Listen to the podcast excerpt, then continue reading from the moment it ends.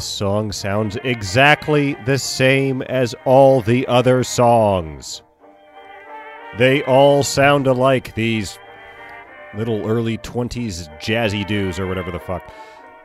This one, as if it matters, is called My Rambler Rose, written by Gene Buck, Louis Hirsch, and Gene Stamper. But I'm not here to talk about Gene Buck, Louis Hirsch, and Gene Stamper. I would like to talk about Wallace Beery because I live near the Hollywood Walk of Fame now, and I was walking down the Walk of Fame, and I saw the star of Wallace Beery and thought, holy shit, I thought that was a made up name in the movie Barton Fink. Because if you are a Barton Fink fan, and you're probably not, because that movie, well, it's a movie about self important writers, so they basically made a movie about me. But in that movie, you may know that he is writing a movie for Wallace Beery.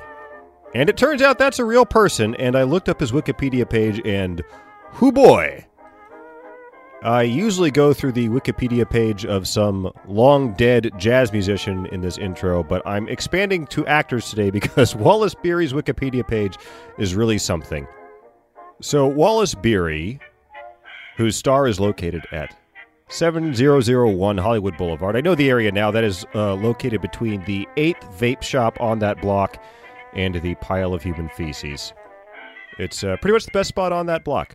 Uh, but Wallace Beery starred in uh, 800 billion movies in the 1910s, 20s, 30s, and into the 40s.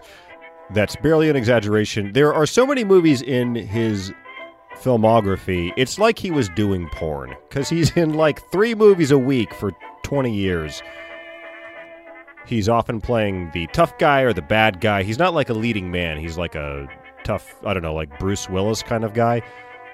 Bruce Willis is going to love that comparison when I get further into this Wikipedia page. But apparently, he's one of the only actors that made the transition to movies with sound well. He apparently had a big, booming voice. So, though he started in silent films, made the transition to the talkies, as they say, and somehow kept getting these film roles, even though he was, by pretty much every account, a gigantic bastard. How big of a bastard? Well, big enough that I'm not going to go through every detail of this Wikipedia page because this is still nominally a comedy podcast, and ooh, some of this stuff is dark. But some of the less dark stuff includes the fact that apparently one of his co stars called him, quote, a shitty person. Which I think is pretty to the point. I also think it's funny to get that on your Wikipedia page to be shitty enough that it's like, nah, we need to quote that. We need to get this on the record.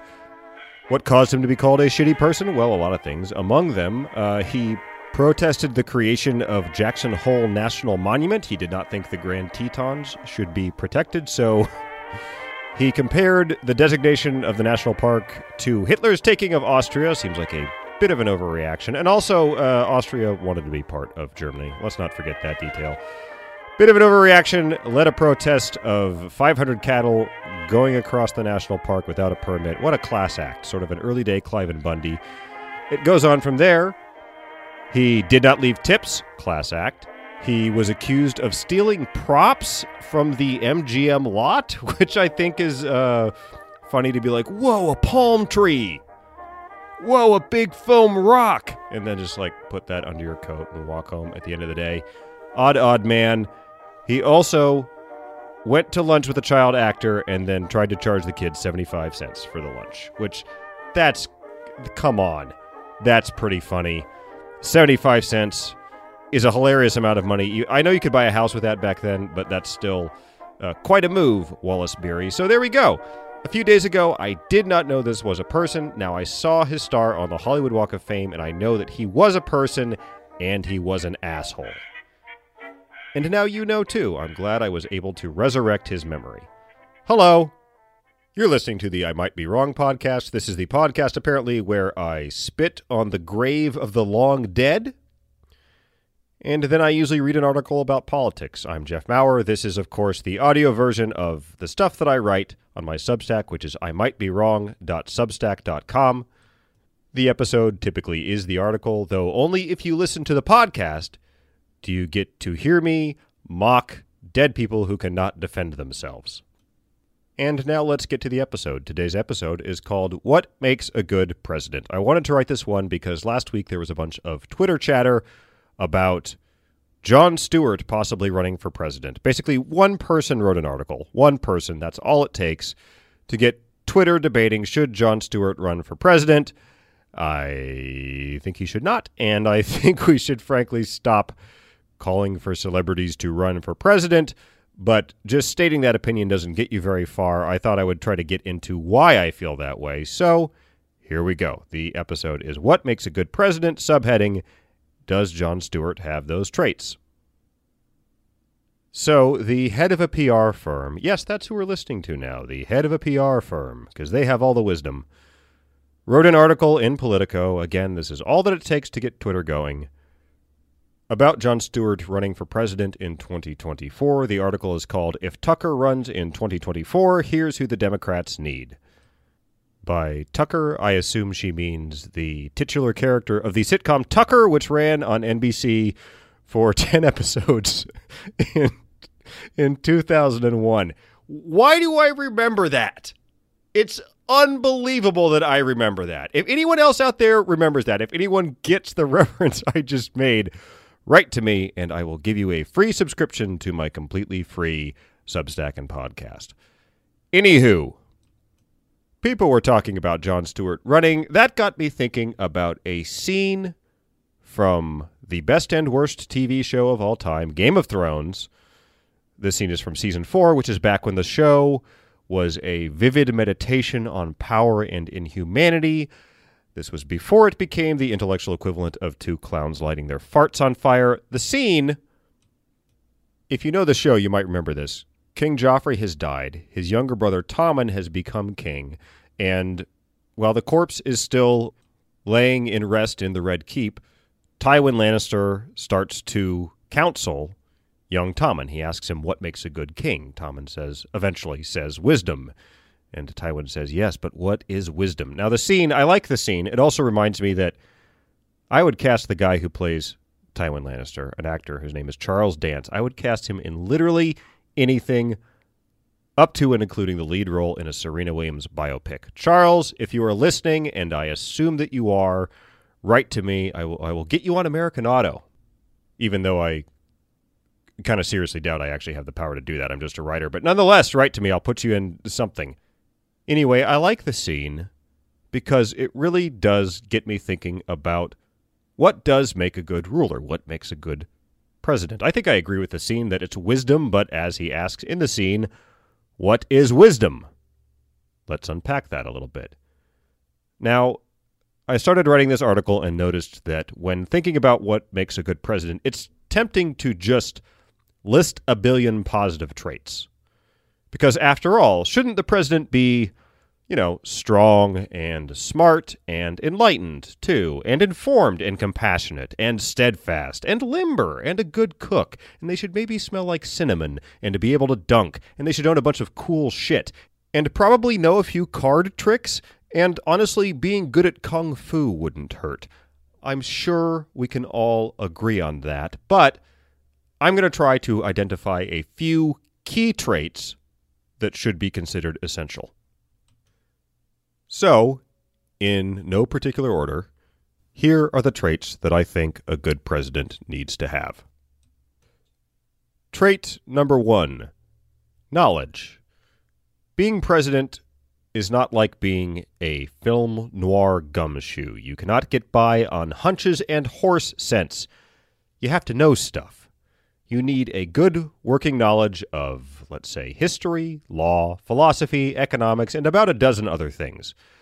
This is, by the way, why I really like the part of the Constitution that says you have to be 35 to be president. Because after all, no one can acquire the knowledge that you need to be president in fewer than 35 years, even if they did forego the part of their youth that involves binge drinking and weird sex, which, of course, nobody should. And knowledge, it should be noted, is not the same thing as intelligence. If you transported Isaac Newton, I'd say he was a smart guy. If you transported him to the present day, he'd be an awful president because he does not have well considered opinions on things like, for example, the nuclear triad or renewable energy. He would also probably spend most of every day cowering in a corner, terrified of all the cars and airplanes. He's just not suited for the job.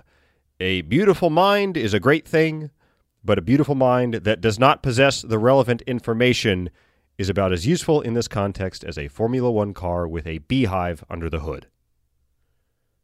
And of course, it seems, I would say, pretty fucking obvious that the president should know about president stuff, but apparently it does need to be said. People are always calling for folks like Oprah or Dwayne the Young Rock Tuesdays on NBC Johnson to run for president, even though they show no signs of knowing a great deal about government. Though both seem like nice people. Dr. Oz, there's another one. He's running for Senate, his main qualification being that he had a TV show that proved that he's a terrible doctor. Football great Herschel Walker is running for Senate despite perhaps knowing less than any person who has ever lived. Look, I want my dentist to know about dentistry. I want my plumber to know about plumbing. And I similarly want my president to possess the knowledge he needs to do his job well. The Romans did not know that lead pipes can poison people. That's true. The Crusaders did not know that the Middle East is hot. The French revolutionaries did not know that if you keep printing money, inflation will happen. History is full of bad decisions caused by not knowing stuff. The more stuff the president knows, the better his decisions are likely to be. So, trait number one, knowledge. Trait number two, ethics. And by ethics, I mean more than just don't be a Boris Johnson esque ethical dumpster fire, though that is part of what I mean. A president should be trustworthy, and he should also be smart enough not to trade his credibility for a couple of blowjobs like Bill Clinton did. Clinton's credibility, of course, was worth nothing fewer than six full fuck sessions and a birthday threesome. The fact that he accepted less than that, I think, represents a major moral failing on his part. But most of what I mean when I say that a president should have ethics is that he should be willing to do what's right, even when that thing is difficult. If knowledge helps a president know which way we should go, ethics compels him to have the courage to lead us there. The easiest thing a leader can do is to figure out what people want and then give them that thing, no matter what it is. This craven impulse leads to things like pogroms, the Chinese Exclusion Act, and a billion TV reboots that would not exist in a just society. I recently saw they are rebooting Joe Millionaire. I feel comfortable comparing that to a pogrom. Now, a government that does nothing but process people's existing beliefs is a government that has abandoned the idea of promoting progress. There should be times, I think, when the government does thing X, even though thing X is not popular. Unpopular actions come at a cost to the president almost by definition, and a good president needs to be willing to bear that cost. A person who just goes with the flow at all times and gives people what they want should become a wedding DJ. The presidency is for people who know how to stand firm. Trait number three leadership. I want the president to be ethical, but I do not want him to be politically suicidal. The trait of leadership acknowledges that knowing what's right and pursuing what's right are not enough. You have to be able to get people to follow you.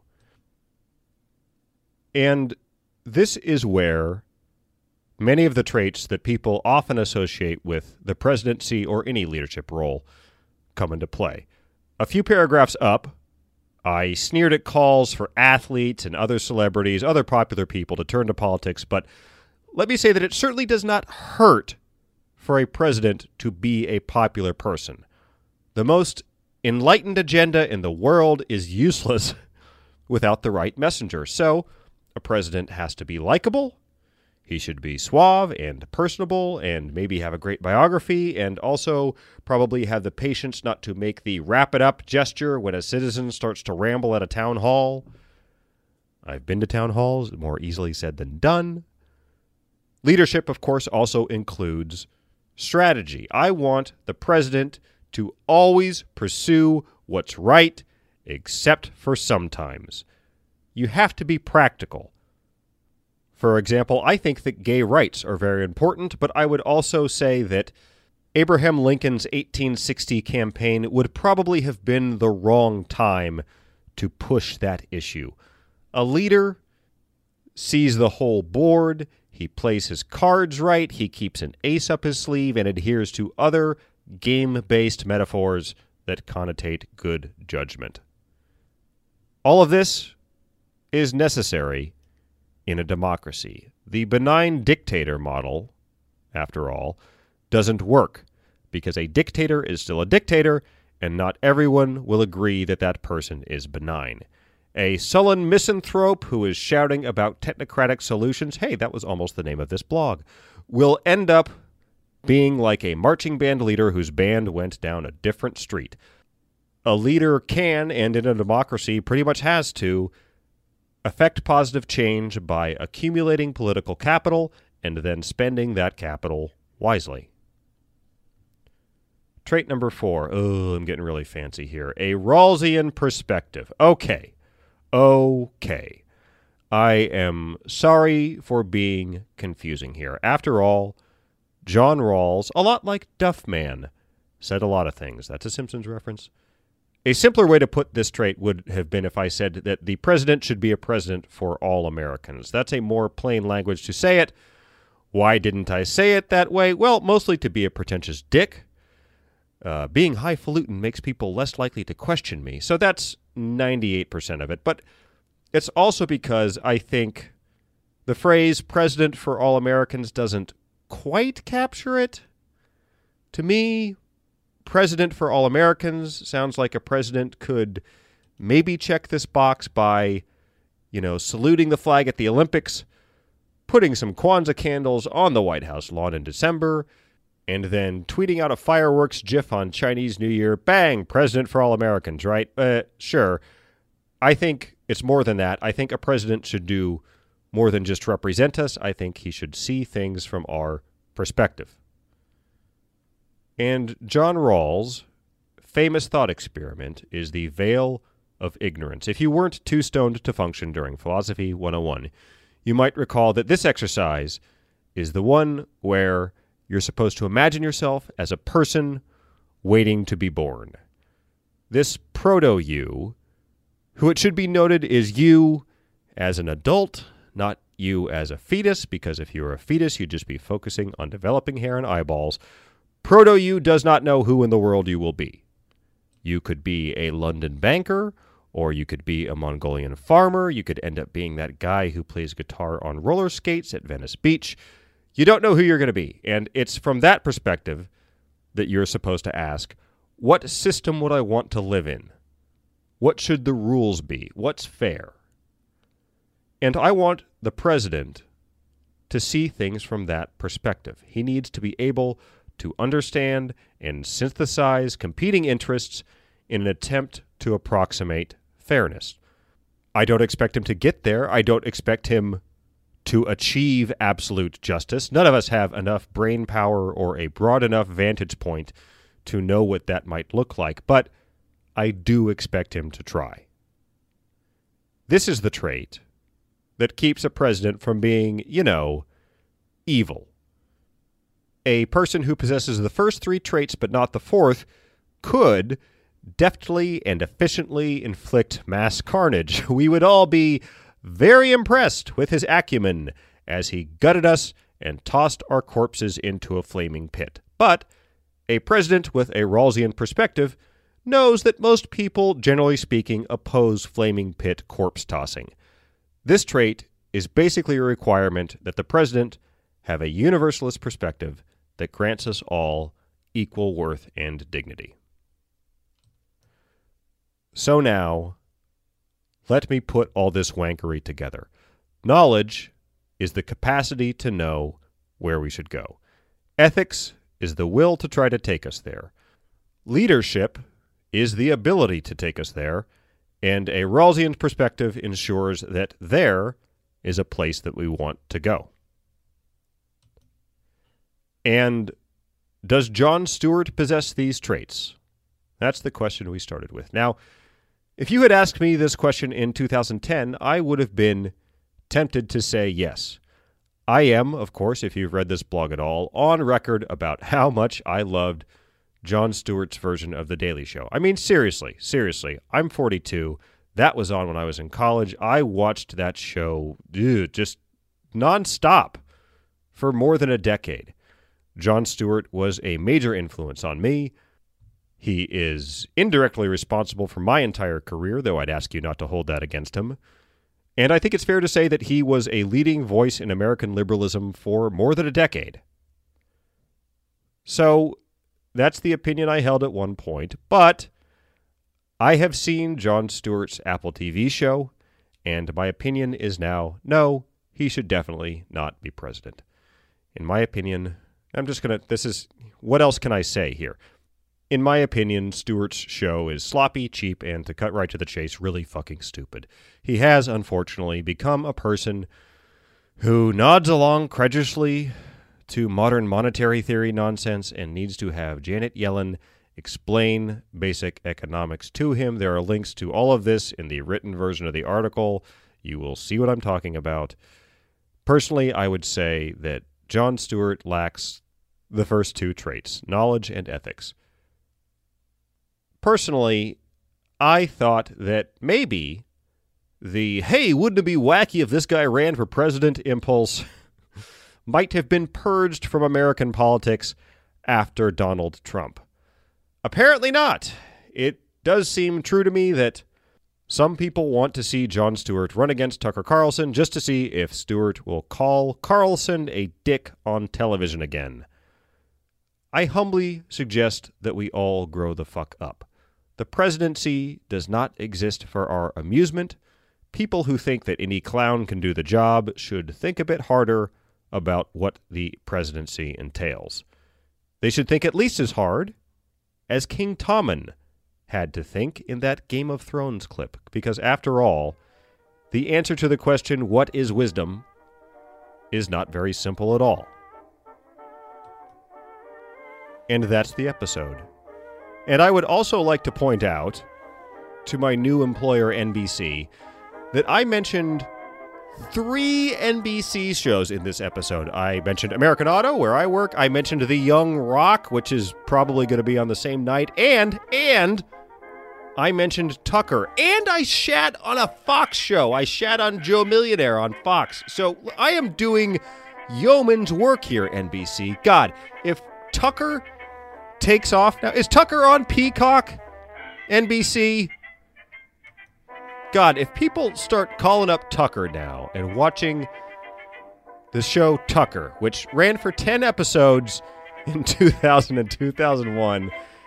I mean, look, the Gen Z, all they do is watch old stuff on streaming. They just watch The Friends and Office and Seinfeld on streaming. So why not Tucker?